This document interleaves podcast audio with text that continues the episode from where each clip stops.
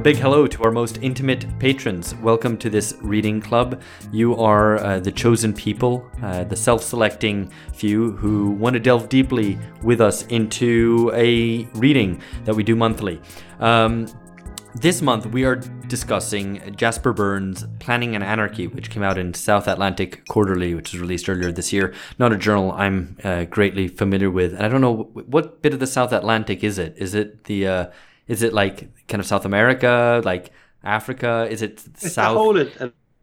Brazil, Brazil is next to the South Atlantic, Alex, so technically the... you are familiar with it. No, because is, it, is this like a Falklands-based journal or like uh, Saint Helena or one of these South Atlantic islands? That's what I'm thinking. I think it's based in the U S. It's the, just the name of the journal for reasons that we are not aware of. It's the Malvinas mm. Journal. Yeah, yeah, that's right. I'm, excuse me, the Malvinas Journal, of course. Um, yeah, well, anyway, I don't think we're going to spend too much time discussing uh, those matters. If you do know, let us know. Um, this article is, you know, obviously about uh, economic planning, and just to connect it back to the previous reading club that we did, we discussed uh, Yevgeny Morozov's article on non-market forms of coordination, another discussion around the ideas of economic planning or really alternatives to the market. Uh, that one is sort of a, an implicit critique of economic planning, or rather trying to look at alternatives which are neither market nor planning. And this article is also in some ways a critique of traditional economic planning. I'm going to pass over to Phil, actually, who's going to explain a little bit more what's in the article and remind listeners. Yeah, so as Alex mentioned, the reason we chose this piece was because it's in dialogue with um, uh, authors that we've had on before, um, Lee Phillips and Michał Rozworski, who are talking about the People's Republic of Walmart. And they, this is an article which is in dialogue with that um, with that book, but also some others. So it provides an overview of a recent, I suppose you could say, um, Uh, revival of certain debates around economic alternatives to capitalism, and specifically whether or not or how far new technologies, supercomputers effectively, and algorithms give us capacity to achieve certain kinds of economic um, uh, outcomes that were hitherto impossible and that might have stymied Um, the development of socialism in the past, is the implicit area around where these debates do belong. So Bernes's piece engages not only with um, not only with Lee and Michael's um, book, The People's Republic of Walmart, but also mentions Nick Srnicek, um, Nick Srnicek and Fully Automated Luxury Communism, and one or two other pieces as well. It's a remarkable paper in some ways because it's not only does it effectively review the um, current kind of crop of discussions around all of this, it also provides a primer in cybernetic theory and the importance of cybernetic planning, both to, or cybernetic theorizing, both to um, Hayekian ideas of the spontaneous order of the free market, as well as to Soviet style planning around um, around whether or not uh, economic alternatives to capitalism. It also engages with the old socialist calculation debate, which was an interwar debate between Hayek, famously, and Otto von Neurath, who was a um, left-wing economist in Vienna in the interwar period. And so all of these things are brought together, as well as a critique of Soviet um, Soviet economics based on Hillel Tikhtin's critique of the Soviet Union. All of these things are tied together in a single piece. So it's wide-ranging, stimulating, and um, on point, I suppose, would be the short way to say it. On point in terms of our interests, on point in terms of pushing forward um, some contemporary debates around, and dealing very directly with what socialism means, um, which is a question, I think, which is often Um, only gestured at or left empty or not really dealt with in any kind of content, whereas that's what Jasper Bernes tries to do here. So to be commended for that. Not an easy, not not an easy read, but a stimulating one nonetheless.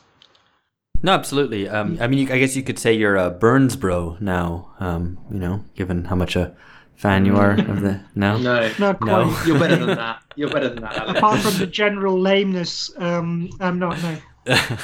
Okay, so um, thank you for that introduction. Uh, thank you for that overview of the article.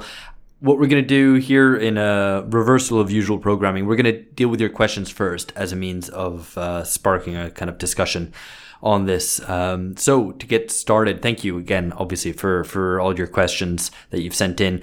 So kind of grouping together the questions uh, thematically, the first one concerns uh, the issue of what does this distributed data look like, or rather, what do we do with it? Is it just a bunch of data that's out there publicly available that we can act on? Um, you know, again, in this kind of post-capitalist communist future. Uh, and also, uh, what is the political organization uh, at that time? You know, is it, what is the basic unit of of social organization? You know, is it a town? Is it a building? Is it the factory? Is it the enterprise? Uh, what is it? So I guess um, yeah.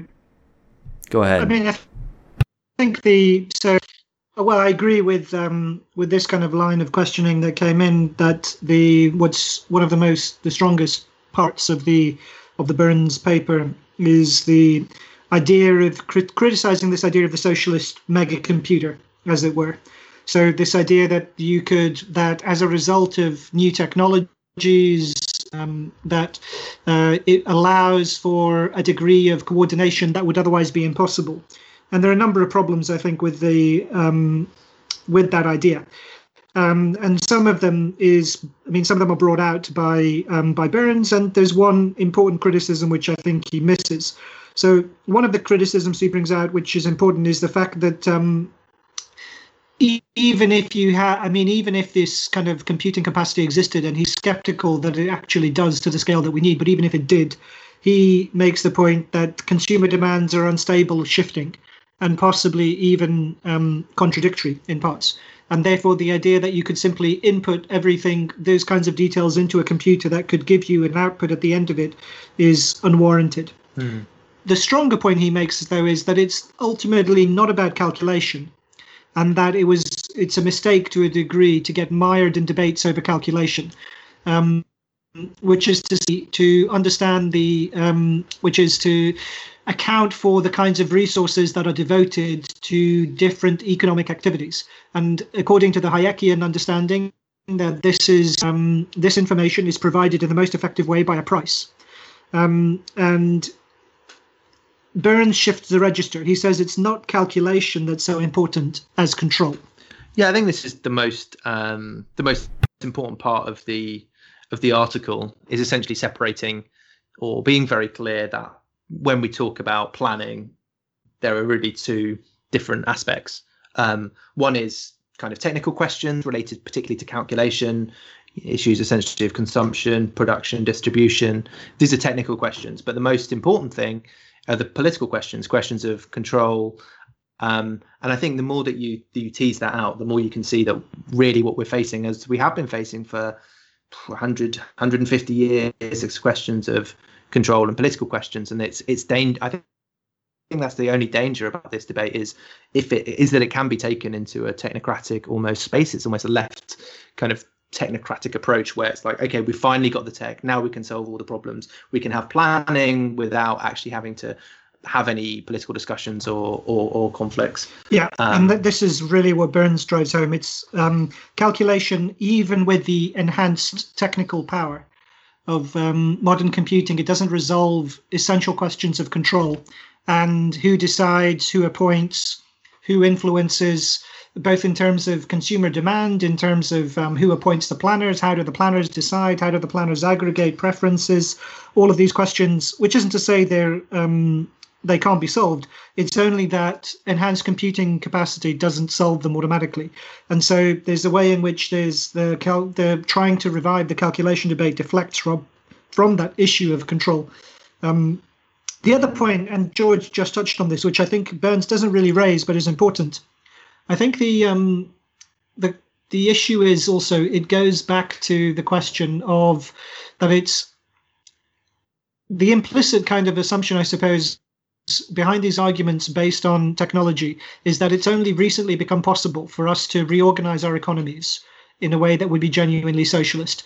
And I think that's a profound mistake, because the effect of that is essentially to efface um, a hundred, at least one hundred years of political problems.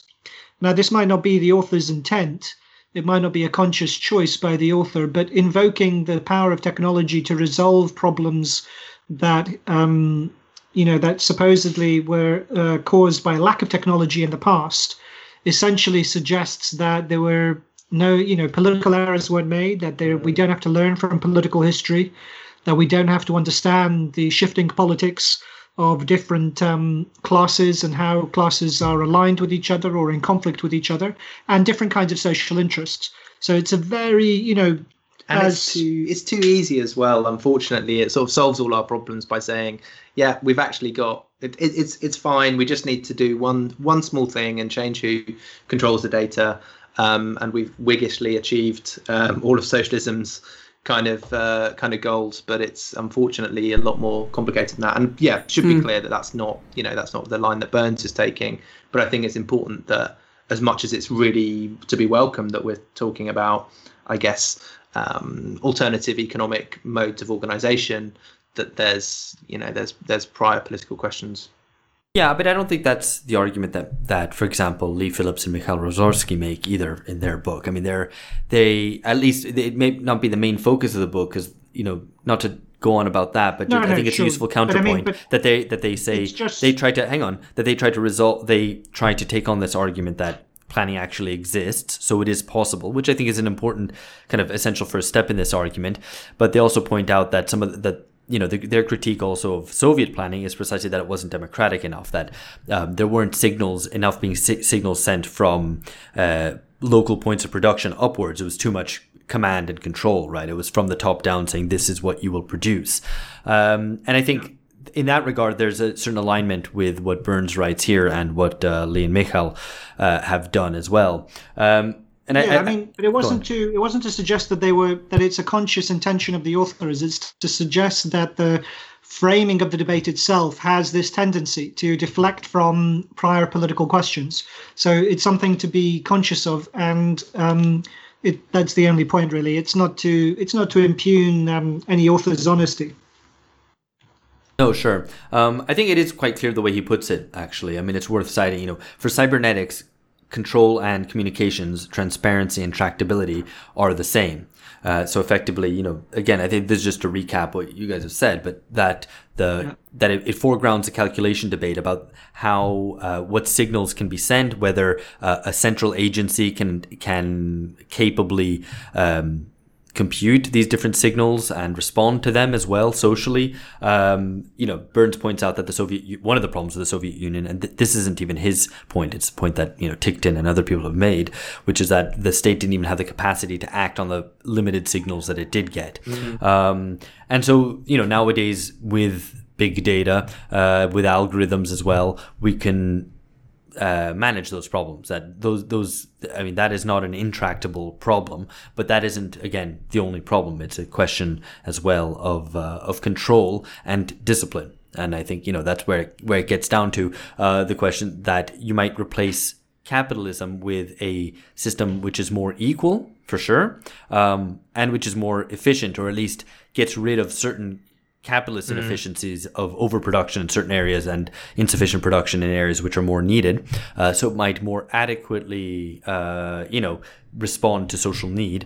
Um, and, you know, society would be more equal. Yeah. So there would be greater freedom there. But in a more fundamental sense, in terms of personal and collective autonomy, that wouldn't be there. And I think that's where that's, you know, the real nub of, mm. of his argument. Yeah, yeah, which I don't, I mean, I wasn't convinced by that. So I agree, you know, he's right, I think, that um, it doesn't, you know, questions of computing capacity don't solve the problem of control, but he's overly worried about centralization, the centralization effects that come with technology. And um, I think too skeptical of the possibility for um, a new architecture of political democracy to control those those centers. And um, yeah. he's... Uh, yeah, doesn't I suppose he's too worried yeah. about reproducing some of the effects of capitalism, which are, I would say, not capitalism so much as complex, industrialized, technological society. Mm. And that, I mean, you know, it's something which is, um, dis- I mean, socialism is still a society. And then by by its very character as a society, um, still has forms of social compulsion. that certain things need to be done, and then you need to find ways to encourage people to do that without resorting to coercion and violence and state domination. And those those are unavoidable. Whereas he feel, you know, he's very carey of those um, uh, and concerned about the fact that those kinds of structures would continue. Whereas I think it simply is something that has to be confronted and so accepted. I think I think it would be good to raise a, another of the questions or, or kind of themes that have been raised by in some of the questions yeah. uh, put to us, which is which is very much to this latter point, not about so much political organization and whether uh, you know you could have democratic forms which tell planners what to be doing, um, but specifically at the more granular level of the individual worker or collectivities of workers, uh, whether that would be too the system would be too disciplinary, telling people how to produce, what to produce, and whether, you know, basically instead of capital ruling society, you have the plan ruling society.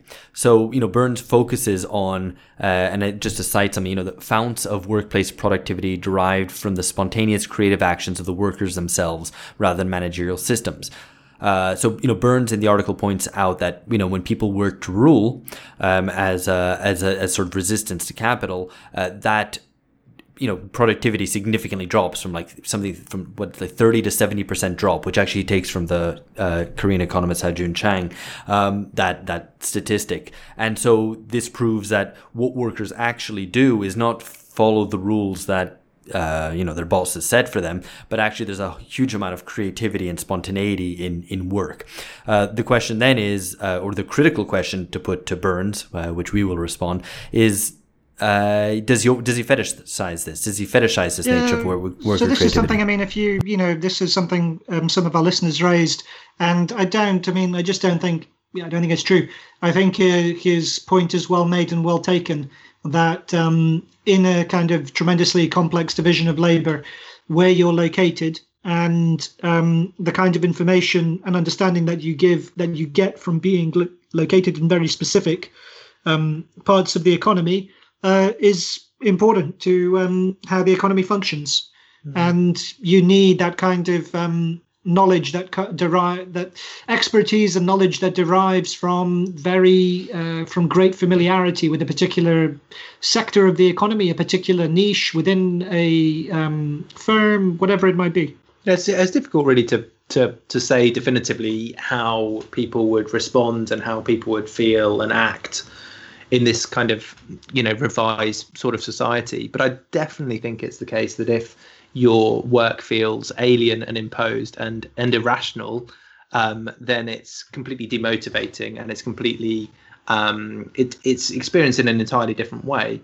And I think if you are part of a, of a, of a collective project, um, for example, a socialist society, that is motivating, and that is the way to sort of to say, well, if you're solving a collective problem, this is the um it gives you not only the the structural conditions but also the effective orientation to think, okay, how can I how can I bring my my my creativity to this, how can I bring my my nerves and my um, muscles and my brain to trying to solve this um solve this problem. Your nerves and your muscle and your brain. Yeah. um, but I don't think... When was the last issue... time you used muscle in your job? I used my muscles to type uh, into spreadsheets with my fingers. This is actually a muscular process. This is this is the uh, this is actually to the point, because I don't think this, you know, th- this issue isn't so much... I mean, there is an issue about discipline and motivation, which I think is something that maybe we can come on to. Um, but this issue right here is more about creativity and spontaneity at work versus following a plan, following even, you know, best practice or, uh, you know, the um, sort of the most advanced knowledge in, in that field. Um, basically about how much autonomy workers would have to kind of d- develop their own work process. Yeah, and I think, and I think just, just to I mean, make one point about this is that this is something where it really is very different to one hundred years ago, because a lot of labor is immaterial, especially under a socialist society. A lot of drudgery would be wiped out and would be done by robots. So all the more sensitive tasks would be things which would continue to be done by humans, places, areas that, exactly Aaron, where spontaneity is, is necessary. Is that you, Aaron? Hello? Aaron, is that you? Oh, just, yeah. I mean, no, That's, but by okay, the way, look, I'm going to explain I, what you were doing there. That he was suggesting I was Aaron Bastani, you know, of fully automated luxury communism fame. But I think any communist must be in favor of the harsh exploitation of the robots to do away with, with drudgery. So, you know, mock me all you like. No, no, sure. But I mean, the point, I suppose the point is that these, there are two issues. So, I mean, I think there, you know, there's no way you can abolish, um, I don't, you know, the idea that we would all, it would be like some socialist realist painting that we all kind of march to work with great joy in our faces, like North Korean propaganda or a Silicon Valley kind of working at the Googleplex. You know, both, I mean, it's grim and utterly that's how, unappealing. That's how, I, that's how I go to work nowadays anyway. So, because you don't go to work because you're staying at home, that's yeah. why. But the, you so, work I mean, in the third sector. Grim and unappealing. The point is that, you know, drudgery, you know, I mean, I'm sure in any kind of um, society, you know, it's still, t- you know, still be a pain in the ass getting up in the morning, whatever. Um, there'll still be things which are seen as difficult parts of the job and are still drudgery. Who the will issue, shine the shoes under communism? The issue is, um, the issue is that though it's more about, less about those kinds of questions and about the political transformation of ownership of structures and control. And I think that Bernes underestimates the if the emancipatory effects of that transformation itself. So um, I don't, you know, there is already, I mean, the point about work, the effectiveness of work to rule as an industrial strategy in modern capitalism testifies that there is already a tremendous amount of um, expertise and creativity and autonomy that goes into the ordinary workplace already. So presumably there'd be more of that if people felt more in charge of their lives in a future society. Yeah. And the future society, I mean, by definition, if it's a better society, then presumably people would feel greater control of their lives. Mm. Um, so even with there'd be democracy in the workplace, would still have. Yeah. Yeah. Exactly. And even with exploitation of robots, I'm sure there would still be tedious drudgery, not least responding to stupid robot, you know, questions. Yeah. Wait, don't call our patrons that. That's really mean. Wow. That's, that's, that's a joke. That's not... the, the questions are excellent. Thank you, people. No, I yeah, I mean, yeah, thank you, robots. Um, the no, I've got two, two points, two, two brief points. One Hegelian one, one a Marxist one. So I'll do them in, in that order. the the um, no, I think it's if you look at what autonomy means, it's rules that you set yourself, and that's I think it is important that there would. I mean, basically to to echo Phil's point that if you set those rules collectively, um, either at the level of the workplace or the level of society, then that is a, that is a sort of freedom and spontaneity and creativity in setting those rules and, and continually revising them. And I think this, the second point, the Marxist one, is that there is, even in bringing, labour is a creative activity. And so I think even in the, you know, we shouldn't apply this framework of, you know, we're we're we're we're sort of producing in a in a very automaton way. In fact, I think production, when it's fully unleashed, can be much more creative than than it than it often, uh, unfortunately, is constrained to be uh, under capitalism. I would I would add also, you know, it's this isn't a problem with Bernes or um, Lee and Michael, um, Michał, sorry, Michał, and anybody else really. It's a abiding problem, I think, in among left wingers themselves, is this idea that um, there has to be a distinctive. Um, There has to be some kind of distinctive uh, body of economic policies that has to count as socialism, which is ex- which is sharply differentiated from the kinds of economic policies that you might have in a modern capitalist economy, as if there's a kind of a checklist of uh, various policies you have to pursue, which are distinctively left-wing and distinctively different, which constant, which again, I mean, I think it tends to be apolitical in its outlook, focusing like, less like on what? questions Sorry, of Phil, power. Like- Like what? Like what? What is, what is an example of, of this, this mode of thought that you're characterizing? So, say you know that certain kinds of levels of tax are socialist, or that certain kinds of housing policy are socialist, or that certain kinds, and it's not you know those are yeah. Off, yeah. always will be questions that will be tied into that will be heavily contextual and concrete, and will be um, dependent on certain kinds of power relations within a society at a given point. So. I mean, and I think those, so that's a pathology, I think, and one that should be separated out from these debates. It, there is, there'll always know, be, there's, there'll always be a sort of undialectical negation of whatever's existing at that point of social development under capitalism, right? So it's like, oh, if you have private housing, okay, well, then you'll have public housing or whatever, you know, or to take one of the examples that you cited. So yeah, I, I agree that, that that's a limitation of it, that there's a kind of limitation of imagination even in terms of what people stipulate as being a kind of keystone socialist policy under, you know, in quotation marks.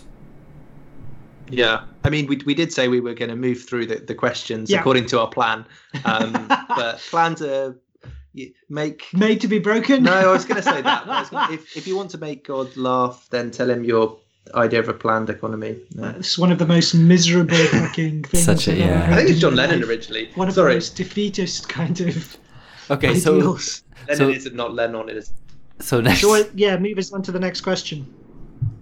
So yeah, let, let's move on to another kind of set of questions. Um, so th- one one of the themes is a bit like what happens to class, or will there still be class war in communist society? You know, that uh, you can't, you know, placate everyone and everyone's demands, uh, that there may be differences uh, of opinion over, or, or indeed of need of what should be produced. So that there still would be conflicts under this, uh, you know, in a communist society, um, and that the kind of cybernetic system wouldn't be able to just automatically mediate. Uh, so, you know, effectively there would still be politics. Um, so, I mean, what do we what do we think of that argument, or of this this kind of question that's been put I... to us?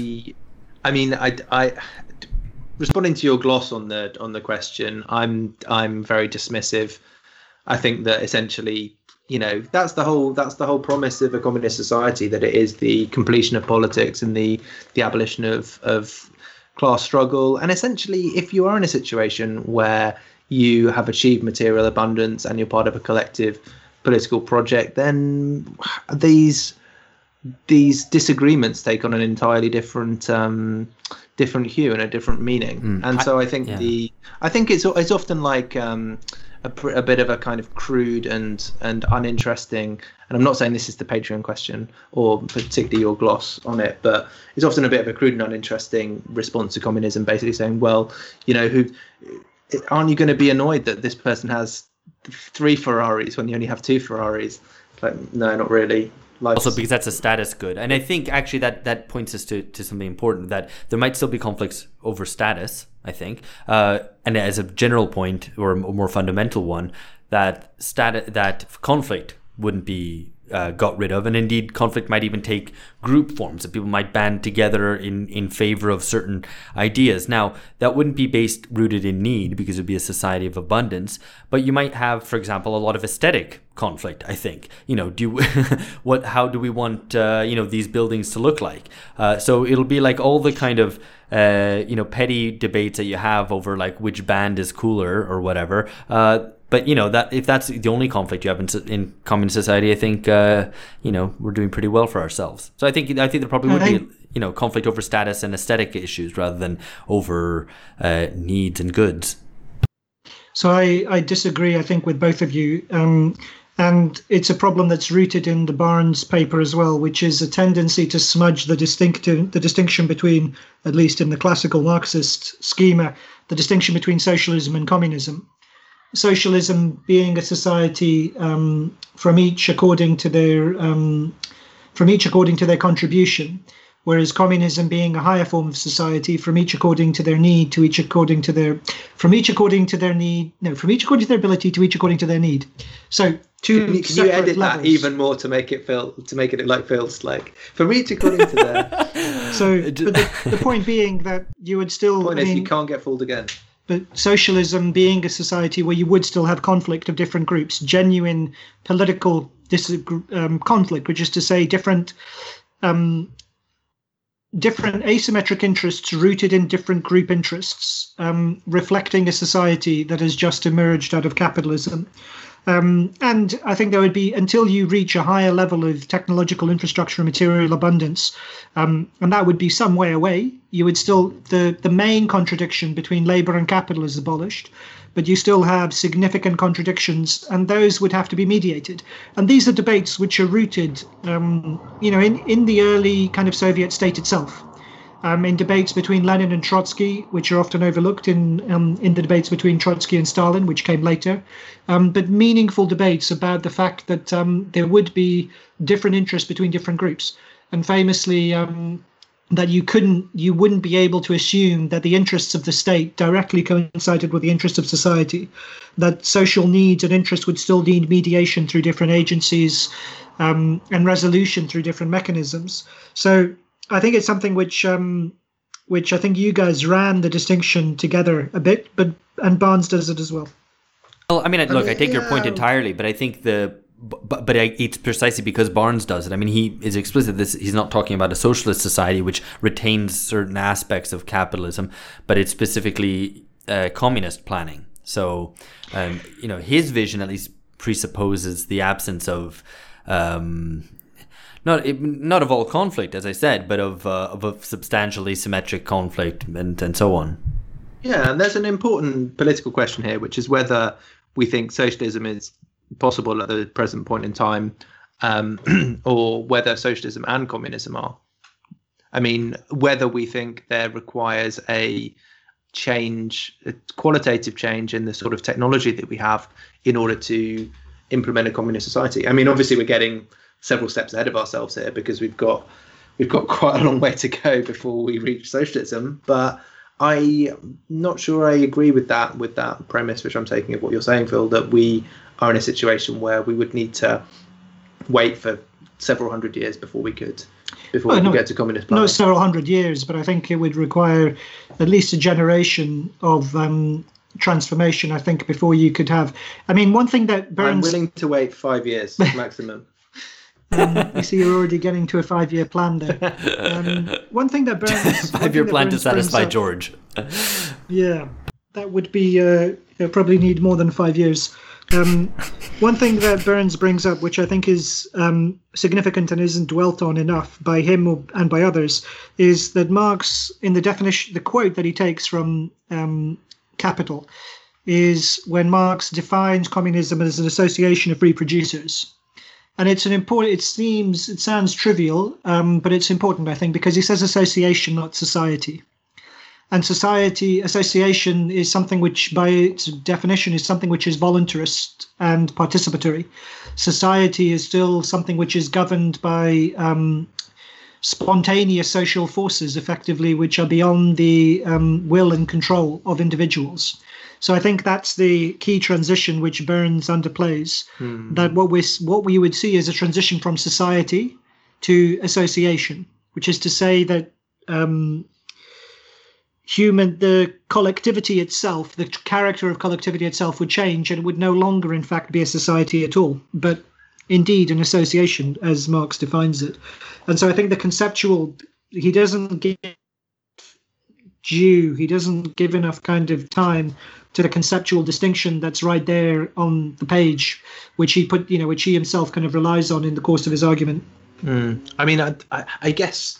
Um, one thing which this discussion has, has prompted me to think about is is whether whether we can make this more more concrete, more practical. Because I think we're there are some there are some really important points um, about, I guess, the definition of communism, the distinction between communism and socialism. Um, but I, I and this I think maybe is sometimes one of the issues about the whole planning is that it can be a little bit. a little bit abstract and a little bit kind of taken away from from actual political debate, discussion and action, because it's essentially at the highest, most abstract level of, of technical calculation and political action. So I don't know if we have if we have a way to to bring this back round to a um, to a more kind of concrete set of questions or a more immediate issues. I mean, I just wanted to raise one thing, which is Uh, because this is the thing that's kind of left most open, or the thing that was most unclear to me, which is that if you don't have in Bernes' vision a single measure um, for value, right? So it's not by, it's not money, it's not, it's not um, labor time, it's not even, you know, the time necessary to make a loaf of bread or the resources, but it's, there's a whole range of different measures which are completely, um, of different quality, right? Which are which are not uh, reducible to the same like quantitative level, or or you know you can't compare the different values. Um, that I, I don't see exactly how, how that works or how signals are sent according to what need is, because how much need, right? How many how many units?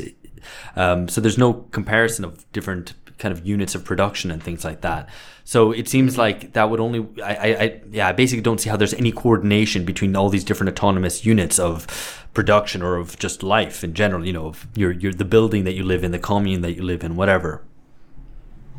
Mm. Yeah, I tend to agree. I mean, I, I think it's, again, it kind of it reflects a um, a misconception of the issue itself. It's the idea that the, you know, that it's planning, and this is where I think, you know, the People's Walmart, uh, People's Republic of Walmart point is right. Society is already planned. I mean, that's the substance of it. So the idea that it requires some intricate new scheme into which we all have to be plugged in um, is the mistake. It's the mm-hmm. error. And it's um, the great, I think the great kind of point that Michał, Michał and um, Lee make is that the substantive planning is already there. What needs to happen is it needs to be democratized. So it's not about finding the perfect unit. Um, it's about democratizing existing kind of institutions. And I'm sure everyone, you know, I mean, I can think of, um, I can think of all sorts of ways that you could democratize uh, contemporary life in the U K, from the grand level of the state down to um, local municipalities, authorities, even to the street level. But they're all very, it's all very contextual. And I don't think it but, makes but, hang sense on, but, to, but, to discuss. But I just think you're glossing over. Oh, sorry. I, I sorry to interrupt you at the end, but I'm. I think you, you gloss over what is essential about Bernes' argument. What it, what is at the core of it, which is to get past uh, the discipline and control of capitalist society. Now, I take your point yeah. about we, we still live in a society. Communism will still have. You know, will still be a society which pre-exists uh, its individual members, and therefore it's not completely free association. You still might have certain responsibilities no, that, and obligations. That would be social, but that would be, that would be social, according to no. I mean, ju- just to be clear about what I was saying, that would be socialism, whereas communism would be is, at least according to Marx's understanding, it would be that spontaneous, voluntary association, yeah. free oh, of yeah. the free of kind of of um, social of ungoverned. And social forces that bear down on the individual. But okay, but but uh, yeah, no, that's fair enough. But then you you encounter the problem, I guess, that people are still being, you know, having to be marched off to work because otherwise there's no disciplinary mechanism of, of unemployment anymore. So sure, I mean, so that would be, and I, I don't, but this and this is what I was saying. I think you know, there's no way. I mean, there's no way around that. You um, that is that would be the case, and as long as we live in a society where certain kinds of work needs to be done, um, there is still compulsion, less compulsion, more democracy, greater control. But at the end of the day, you still got to get up and you know switch on the Zoom meeting or go to work or do whatever it is. That's the way it works. I'd, I'd, uh, that is.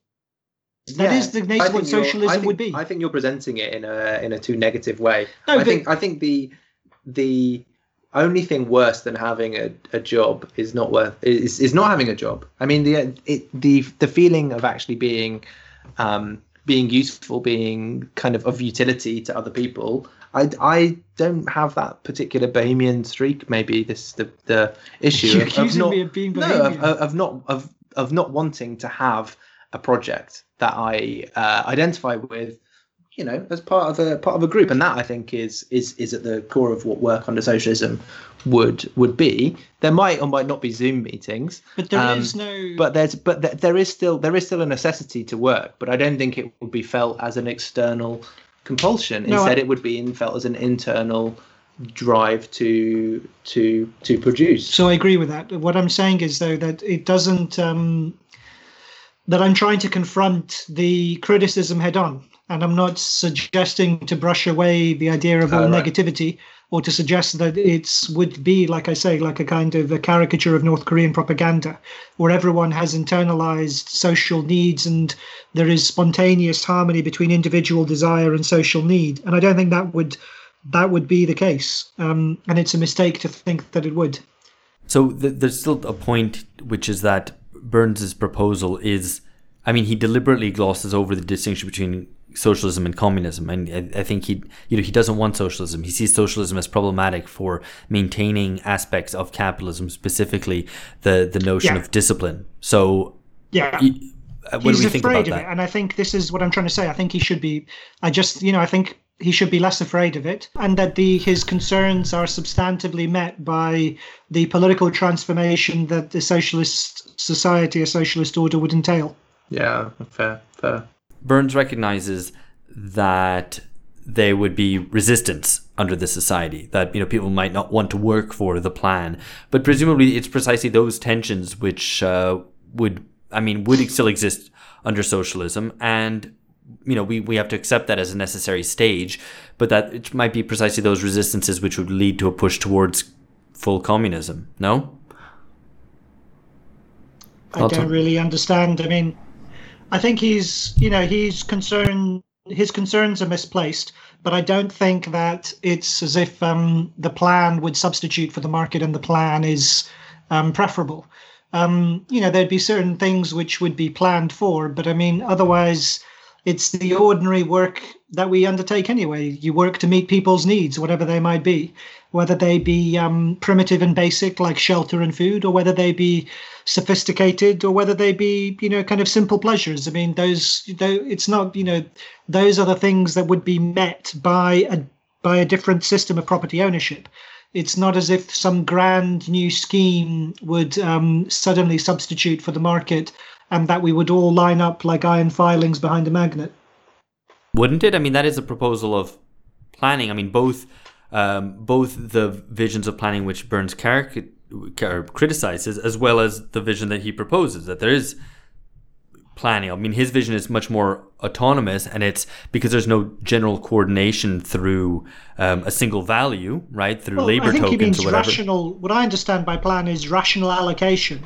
Not like um, building, you know, kind of a plan in terms of society. No, no, not a blueprint. Well, no, but it's not, you know, building nuclear. I mean, so, you know, build building rockets to colonize Mars. Maybe people who work in those industries are working for that kind of social goal. But um, the idea that it become that the plan is this kind of grand goal to which everyone is subordinated. I mean, that's a war economy. That's not a, that's not a, a freer society. I mean, the worst case scenario is that the plan as a kind of tool or a method of achieving a goal then comes to dominate over society in a kind of fetishized way, in the way that uh, tools dominate over society. No, it, it, but it's more just that, that there would be planning, right? That the economy would be. Yeah.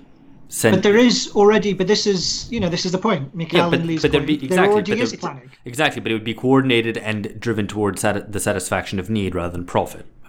The yeah, more, yeah, the and more effective is, satisfaction of need. Yeah. I think to take a step back, it, it is good that critiques based on the irrationality, the inefficiency um, of capitalism are back on back in the socialist arsenal, because um, it's unsurprising that they dropped dropped away, I guess, after the end of the Cold War, because that was seen to be, in terms of efficiency and rationality, a victory for one method of organisation over another. So, yeah, I mean, it's good that these these things are being challenged. Um, but yeah.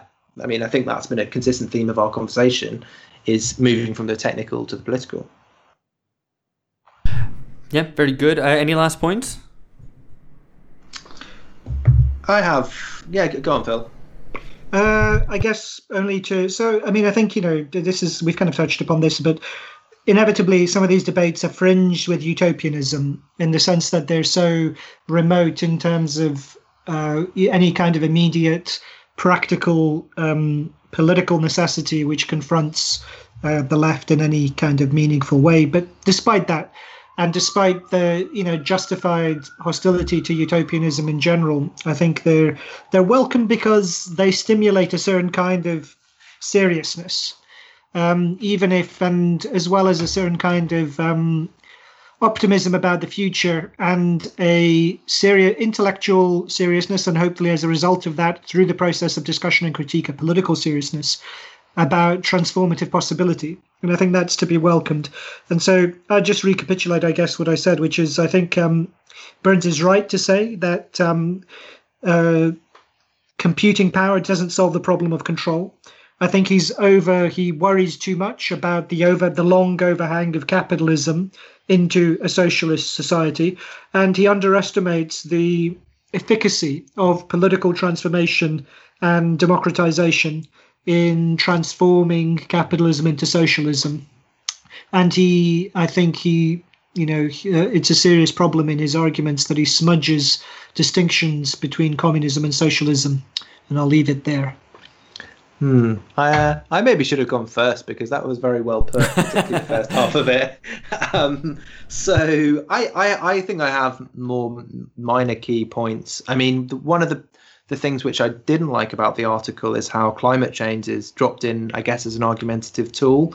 Um, and it's sort of whether or not you agree with this argument that he's making, we will have to do to plan to to combat climate change. And I, I feel like this is not a, um, it just rings false. I think the argument needs to stand on its own in terms of the desirability of of this sort of society that we've been talking about in more abstract or more concrete terms, um, rather than sort of saying this is a necessity, because that that kind of necessitarian form of argumentation doesn't tend to win over um, over many people, I don't think. And maybe just to reiterate a, a point that we've kind of probably made in a number of different forms, that it's, I mean, a planned economy is is kind of thumbs up, but really two thumbs up, really, really good. It's a d- democratic economy, a democratically controlled economy. And I think it, you know, that it's kind of in some ways approaching the same question from two different angles. But the, the, the, the potential problem is you're saying, OK, what is it that planning allows us to do? That's, I think, the wrong question. Rather, it's what is it that democratic control allows us to do? And are there any limits to that um, technically? So, yeah, I mean, just to restate, I think, something which we've probably all been making in, in different ways. Yeah, no, I likewise uh, thought it, it provoked, at least in me, uh, some greater reflection over, you know, examining really what the emancipatory content is of proposals for planning, even uh, at the most democratic level, to put that question of human autonomy right at the center of it. Uh, so in that regard, at least, uh, it was useful. Uh, patrons, I hope you found this useful uh, yourselves. Let us know what you thought of it. As usual, we're always happy to receive uh comments and, and questions on the post and Patreon, uh, and we will uh, endeavor to respond to them in a timely fashion. Uh, sorry when for those times when we don't. Uh, we would like to announce what the next one will be, but we haven't quite decided it yet. We're going to decide over the next couple of days. Uh, we're recording this on Thursday, the twenty-eighth of March. This has come out on Friday, the twenty-ninth of March. So, um, you know, tomorrow. Uh, so uh, you have time to suggest anything that you would like us to discuss. Uh, as usual, we try to keep them relatively short to make sure that you guys all have time to uh, to read the to read it and digest it, and so we can have a good discussion. So uh, do let us know, and uh, otherwise, catch you later. Bye bye.